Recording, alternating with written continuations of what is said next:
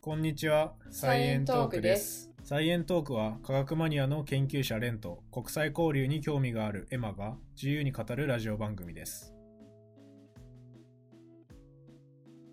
こんばんは。こんばんは。今日は、 はい。ちょっと待って、これ、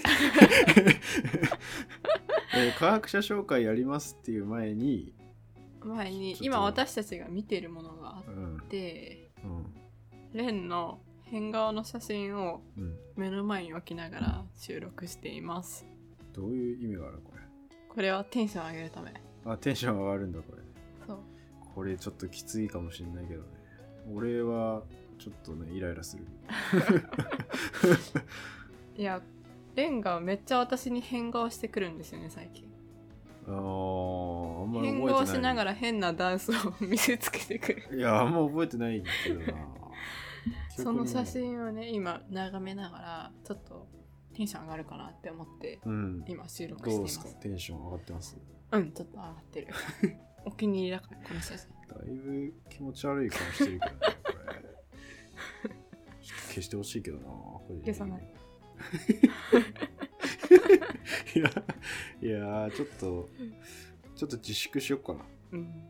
変顔は自粛していきたいな。はい。うん。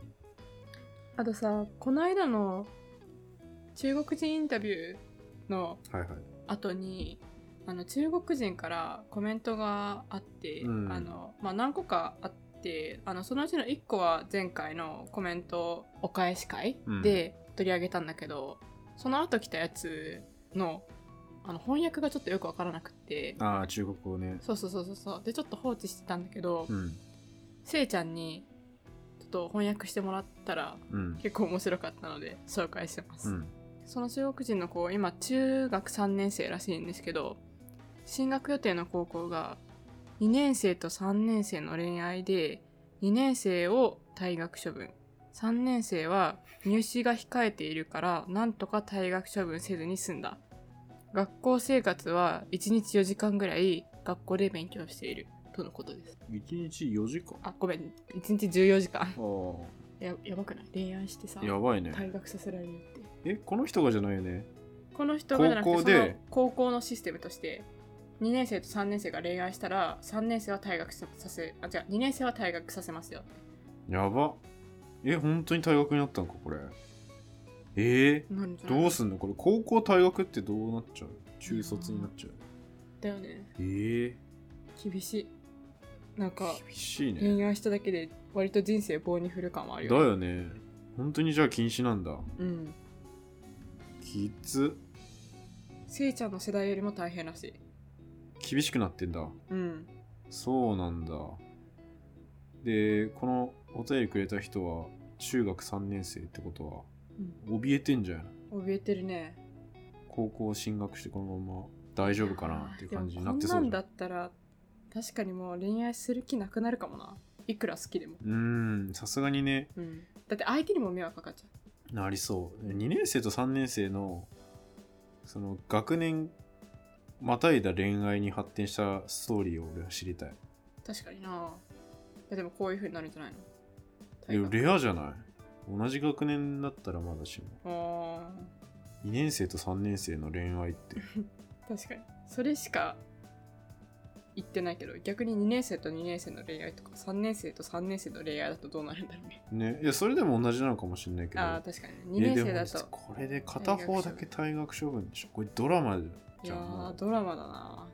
ええすごいすごい1日14時間ってことは残り10時間で睡眠時間削ったらもうだってお昼寝もするんでしょああお昼寝タイムお入って昼る寝のタイムもあってすごいで睡眠時間以外は大8時間とかあっ体たらさ2時間ぐらいしか空き時間ないけど勉強以外の時間お風呂とかにさ使ってったらもうさもああもうないようないね ないやば、どうしてんのうんまあ、っていうコメントの紹介でしたすごいなじゃあはいちょっと待ってこれ自分の変顔に向かって喋る感じになるのは本当に嫌なんだ けどこれまあいっかで変顔しなければいいじいやちょっと変顔やめるわゃん、うんきついな科学者紹介のコーナイエーイ。はい。ーこれは今までもやってるけどレンがお気に入りの科学者を紹介するコーナーですはい。お願いします。今日紹介する人はラボアジェさんですラボアジエ。ああ、聞いたことあるな。おマジうん。本名アントワーヌ・ローランド・ラボアジェかっこいい。フランスっぽい名前してるよねアントワーヌっていうフランスっぽいよねうん。これ教科書に出てるかなうん、なんかあった気がするな。科学の教科書だね。そううん。ほんとね質量保存の法則うんうんうん。これ。れを見つけた人、おお。多分それがね教科書に載ってるかうんなうラんボアジェが見つけたっていうことで、うんうんうん。で生きてる時代的には、えー1743年から1794年、うんでこれはねちょうどあの前にキャベンディッシュさんを紹介したんだけどうん。キャベンディッシュさんと本当に同じ時代に生きてた人うーん。第20回科目で体当たりな天才大富豪キャベンディッシュさん紹介してるんでうんよかったら聞いてくださいうんはい。こう宣伝を挟みつ つでこの人は、まあ、貴族なんだけどうん。あとはまあ科学化学をやってた人なんだけどあとやったこととしてはね酸素を酸素って名付けてる人、うーん。オキシジェンっていう名前を付けた人うんうんではまあそういう基礎科学のところを発展させたっていうところで近代科学の父うん。ああ。っていうふうに呼ばれてるから結構有名うかな。ん。で、まあ、一番でっかい業績が質量保存の法則を発見したっていうことなんだけどうん。これ1774年はい。でこうやって今だったら当たり前のようにわかるじゃん質量保存それはあの日常会話でさうん。これ質量保存の法則無視してねみたい言うかな。なないかなえ、どういう時え資料保存の法則無視してる 漫画とかだったらよく無視してるじゃん進撃の巨人とかでさ巨人がボワーってでかくなるのあれもう質量保存の法則を無視してるとかうん急に巨大化するウルトラマンとかねああ確かにねああいうのはもそういううこことねの法則を無視してるわけですようんあ質量一緒だったらいいんじゃないでもだからすっかすかだったらいいってこあとスカだスカスポンジみたいなだったら多分何もできない だ発泡スチロールみたいなウルトラマンになっちゃうからあんまりそれならないけどで要はな何もないところからは何も、うんうんいきなり物が生まれてこないよねみたいなところもうんこういう質量の保存の法則でまあ例としてはあの炭 C にうん C を燃やすと O2 がくっついて CO2 になりますうんでそれぞれ C と O2 をこの量使いましたっていうのが分かってたらそこから出てくる CO2 っていうのは、うんまあ、それを足し合わせた量うんぴったりで出てくるうんっていう感じうんうんうんなんだけどで当時っていうのはあの考え方の基礎がめっちゃ昔のアリストテレスってうんいう人が考えてたのが水から土に元素を転換できるよみたいな要は水とか土とか、あとはそういう火とか、うんそういうものはす行き来できるよっていう状態としてうんっていうのが考え方としてあってうんでそのアリストテレスが考えてたのは水はめっちゃ加熱したらもう土に変わりますっていうああ考えがあったわけようんでその時にその重さって土になるから、まあ、変わるって考えられてたよねうんそのままキープされたりするとかそういうことはないみたいえもう水を加熱してなそう別なものになっちゃうようんっていう考え方だからうんああそっかそっかそうそうそなるほどねうだからそこの重さに関する情報っていうのは特に考えられてなかったわけようんうんうん本当は水を加熱して蒸発したらうんまああそそのの下に水にちょっと入って残ってるる砂とかさうん入ってたら最後残るじゃんああなるほどねだから水はあ土になったっって思ってたっていうことあーなるほどねそうそううんうんだけど、まあ、実際は違うわけじゃんうんただただ水に含まれてカスが残っただけなんだけど、うんうっんていうのもあんまり分かってなかった時代うんででそれを否定するためにこのラボアジェさんは、まあ、実験をやるんだけどうんこの密閉する瓶うんペリカン型フラスコっていう名前のやつがあるんだけど、うんまあ、要は普通のひょうたんみたいなやつうんうん瓶に水をぴったり量を測って入れてうんでそこから蓋してうん101日間ずっと温め続けるのうんグツグツうんうんでグツグツずっと温めてたらうんこれまでの常識だったらその中のものってうんもう土になるうんうんうんって考えられてたんだけどで101日間ずっと温め続けてうんうんでそこから冷ましてもう一回重さ測ったらまず重さは全く変わってなかったっていううん密閉してるから、うんうんでで中開けたらそのまあなんかやっぱり土みたいのはできてきてるっていううん感じに見えたんだけど、うん実際はそれはその瓶の内側がまあちょっと削れたりうんしたカスがまあ土みたいに見えてたっていうだけでうんうんうんその総量を測ったら重さとしてはもう全く変わってないっうんていうのが分かってなんかあれだねなんかそんな11日間も温め続けてたらまあ101日かあ100 101 日間そうなんか蓋ぶっ飛んでさ爆発しそうだけどそれはちゃんとあの圧力鍋みたいな感じでそうこうなんかキープできてたんだ多分ね結構しっかりした瓶にうん入れてたみたいでだから結論としてはそこの重さが変わって土になったり変換されるっていうことはうん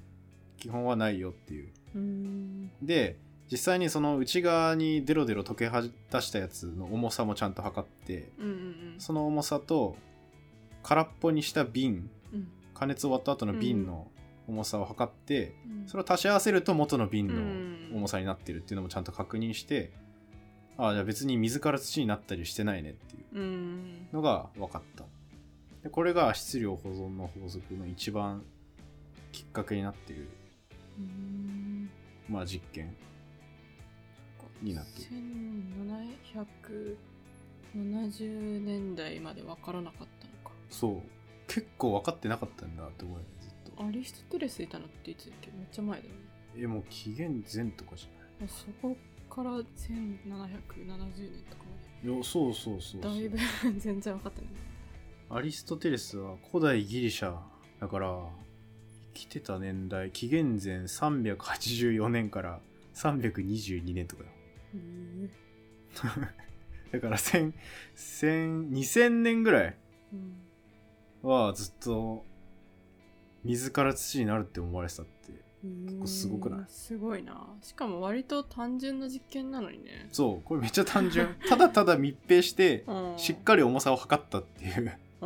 それやられてなかったんだっていう感じするほどねうんっていうのを最初にやったよっていうのはまあ当時はめっちゃ新しかったうっんうんていう感じかな、うんうんじゃあ,、まあちょっと生涯の話をしようかなうんはいこの人はもうフランス王国王国の時代うんうんに生まれてんだけど1743うんうん年でなんか過去何何人か紹介してきたけど大体裕福な人なんだよねうーん裕福裕福な家庭だから実験する余裕があるみたいな感じなんだけど、このラボアジェさんもまあ裕福な家に生まれてうんあの父親が弁護士で結構お金いっぱい持ってた家、で最初は法律家目指してたのうんうんほうほう父親の職を継ごうと思ってうんで法学部まで進学してんだよね実際にうんへー大学もパリ大学うん法学だけどこの法学部入った後にあのいろんな植物学とかうんそれこそ化学とかいろんな自然科学系のうん教授の授業とか聞いたりうんいろいろ学んでってうん法学部なんだよ法学部なんだけすどごい、ね。科学にはまって、そこから勝手に科学の授業をめっちゃ聞きに行ったり、天文学の究。研究してみたり、なんかそういうふうにさ、うん自分の専門だけじゃなくていろいろできる環境にあったっていうのがいいね。なんか。そうそうそうそう。だからそこが多分あんまり縛りがなかったというか、やりたかったからできたんじゃないかな。いろんなところに興味を持って、自分からアタックして。あーうんうん相当頭良くなきゃさ、法律の勉強しながらさ、ちょっと空いた時間に、できないできない勉。他の勉強するってできない。うん、できない。で、結局大学卒業した後ね、法律家になってないんだよね。そのもう科学にはまっちゃって、へーもうそこから科学まっしぐらになって、うんなんかね、いろいろやってるんだけど、うんとね、まあ、各地、いろんなところ旅行行って、うんでその旅行したところの、うんな水の性質を調べたりあとなんか石膏うん石膏像とかの石膏、うんあの石膏の、まあ、地方による成分の違い調べてみたりまあいろいろやってんだよねうんうんうんでその時にあのー前紹介したキャベンディッシュさんが水素見つけたよみたいなタイミングが大体それぐらいのタイミングでうんうんほぼなんかもう同期ぐらいな感じじゃないかうーんな、うん、同じ時に、まあ、競い合ってやっててうんで、まあ、キャベンディッシュさんが水素を見つけた時のタイミングでさっきの水が土に変わることはないよっていううん実験うをん実際に確かめたりして、うんで、まあ、質量保存の法則の、まあ、きっかけをもうそこの時点で掴んでた。うんキャベンディッシュとうん。ラボアジエさんはなんか交流あったんかな交流はね、うんとね、当時のフロギストン説ってうんあるっていう話をしてて、うんうんあの燃焼物が燃焼するっていうのは分解する反応だよっていう説が当時有力だったやつがうんあるんだけど、それを支持する支持しないっていうところで一応なんかね議論してたみたいなへえそうなんだうんまあだからそれを研究成果として発表うんしたりっていうのでいろいろ当時情報が出回ったりした時にうんお互い交流もあったみたいで酸素に名前を付けたのはうんこのラボアジェさんだっていう話をしたんだけどうんうんこれもラボアジェさんがこれが酸素だよっていう前に実はキャベンディッシュさんがもうすでに見つけてたんだよねうんへえ酸素を水の成分が酸素と水素だよっていう要は H2O あーっていう形だよっていうのはもうキャベンディッシュさんがその時点で発見してただけどうんうんキャベンディッシュさんがあまりにもめっちゃ変わってて人間嫌いっていう性格だったがゆえにその後にラボアジェさんが発表したんだよね同じ発表を水はうんうん酸素と水素からできてるっていう発表したんだけど、うんうんキャベンディッシュさんは関心が全くなくて優先権を主張しなかったからラボアジェさんの研究に優先権が発生したって、へえなるほどうん、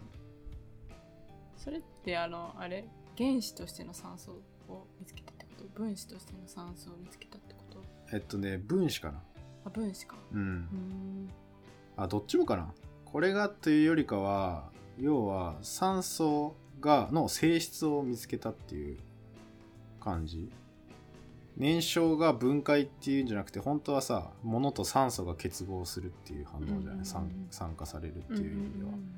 でそれが結合してるのがす酸素だっていうのを見つけたっていう感じうんあーじゃあだから物として原子としての、うん原子としてもだしまあ多分まあ結果としては分子としてもまあ、分子としての酸素がくっついてうん一部原子としての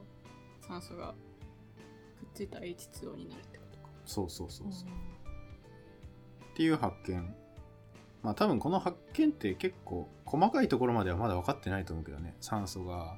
ん実際に O2 としてこういう形しててみたいな、うんそこまではね全然至ってないじゃあとりあえずなんか酸素っていうなんかものがあって、うんで燃焼すると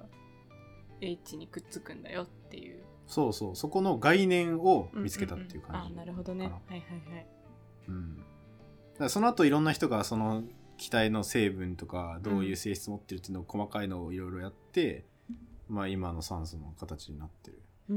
んっていう感じラボージェさんうんこの質量保存の法則見つけたりした後ぐらいに、うんまあ、結婚してるんだけどうんうんほんとねラボアジさん当時28歳ぐらいのタイミングでうんうん14歳の人と結婚してるえー、めっちゃ年下倍左近じゃんそうバイサコンでもねこの奥さんめっちゃすごくてうんマリー・アンヌっていう人なんだけどうんこの頑張ってラボアジェさんのね役に立とうとして英語とラテン語とイタリア語とめっちゃいろいろ学んでうんでしかも科学も勉強してすごい絵の描き方も勉強してでもう翻訳とかうん論文の翻訳とかあと実験のスケッチとかめっちゃやってたらいしいよ奥さんはすごいな結構すごいよねへーていうかうん28歳の時点ですでにそのすごい発見をしてるってすごいな28歳よりも前でしょその後に結婚したって今言ったよねそうほんとね結婚する2年前ぐらいにうんもうさっきの101日間のうんピンの実験してる。若っ若いよねうん。すごいよな。で、まあ、すごいお金持ちだったんだけど、その実験器具お金かかったりするじゃん。うんだけど、それは自分の持ってるお金からあんまり出さないで、うんこれちょっとわかんない。ケチだったかなんだかわかんないけ ど、うん自分のお金は自分で持ってよっていうので、うん別な収入源として、うんうんとね、徴税請負人っていう仕事があるんだけど要は市民の人から税金を取り立ててうんその国の王に渡すっていううんうんうんお仕事うん税金取り立てみたいなうんうんお仕事をしててでそこでその差額というか税金をもらった額と国王にあげるっていうその差額がまあ儲けになるわけだけうど、んその儲けで自分の実験器具買ってたっていううんのがあってでこれがね後々効いてくるんだよね要は、はい市民からその税金取り立ててくれる人なんてさ恨まれるじゃん恨まれるしかも当時めちゃくちゃな税金取ってて王国がうんうんすっごい高い税金取ってうんうんで王様にあげてっていうでしかもそこれをやってるだけでめっちゃ自分たちは裕福な暮らしをしてってういうんので、市民は結構税金を取ってくる人を恨んでるっていうのがあってうんうんでそこからフランスが革命が起きちゃうの、うん要は市民たちがうんもう王国を倒すぞっていう革命が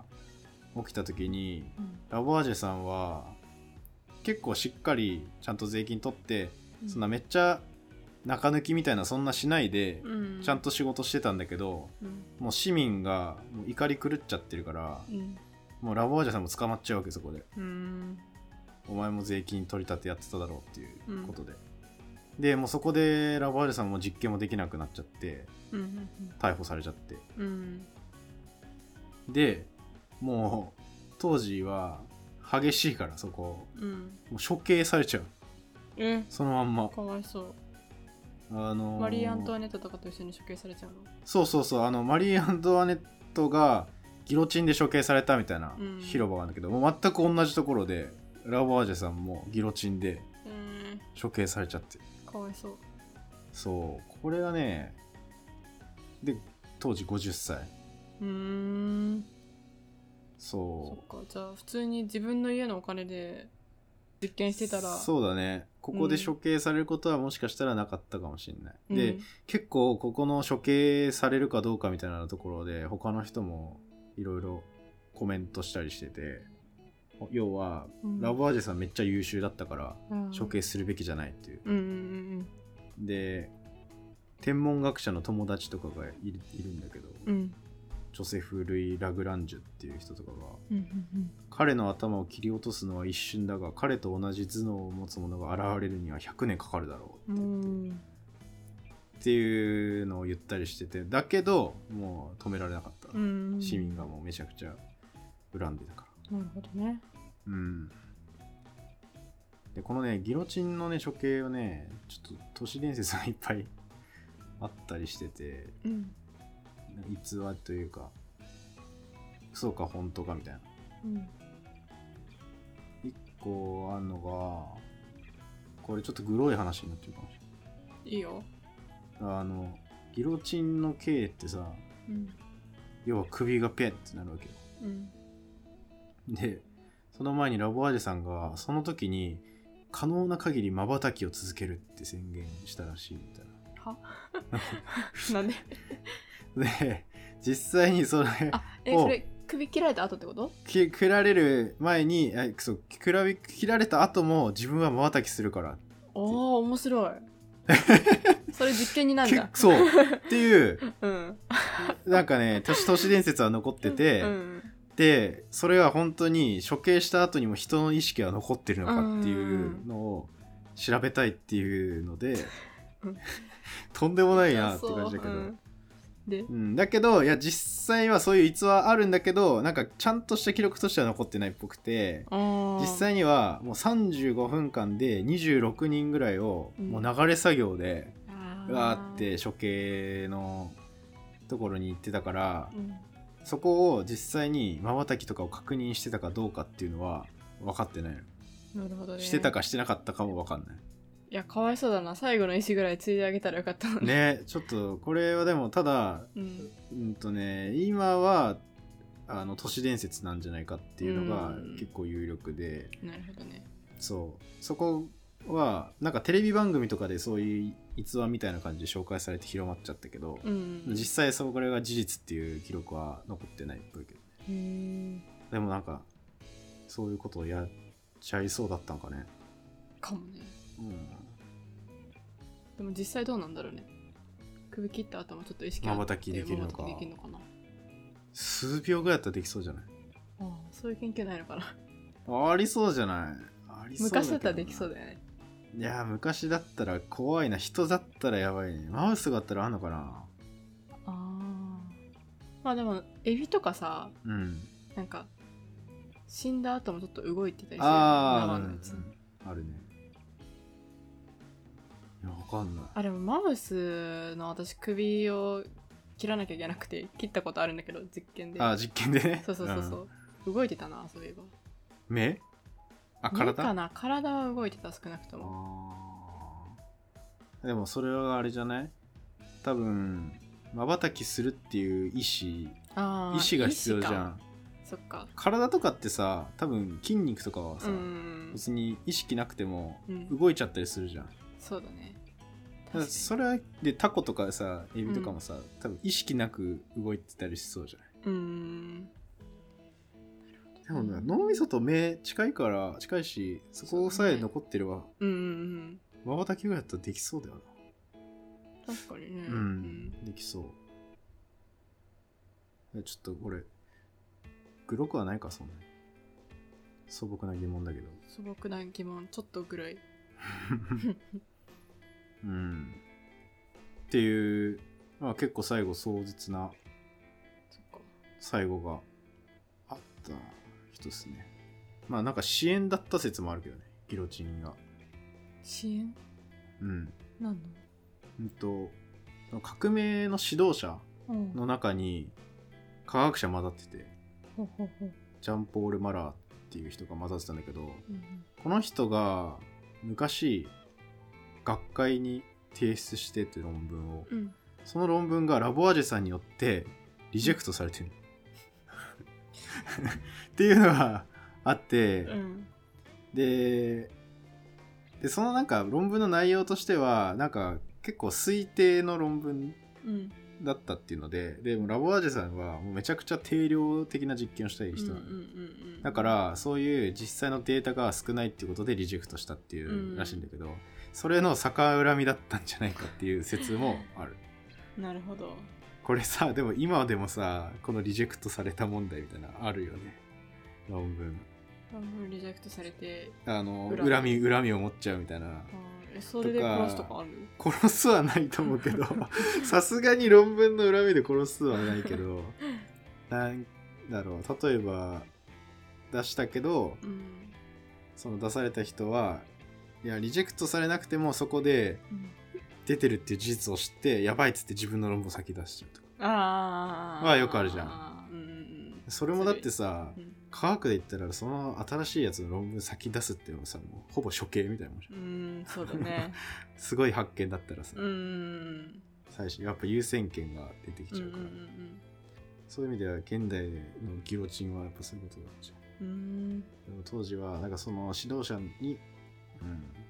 リジェクトされちゃった人がいたのがうんちょっと運が悪かったかもねっていうのもあるうん結構止められてたみたいだからね優秀だからっていうう、んかわいそうに、ねかわいそうだようね、ん50歳でね普通にいたら仕事してただけなのにねうんまあ確かになでも恨まれるよな税金取る仕事それで取りすぎたから革命起きてるんだろうしねそういう、うんでもそれラボおじさんが悪いんじゃなくてさ国の制度が悪いからさ、そうだねかわいそうだなそうだなかわいそう、んああなかなかすごい話だねはいということで近代科学の父ラボアジュさんのお話でしたはい、ありがとうございました。サイエントークは各ポッドキャスト配信サイトや YouTube にて配信しています。Twitter や Instagram もありますので、ぜひチェックしてみてください。よろしくお願いします。以上、サイエントークでした。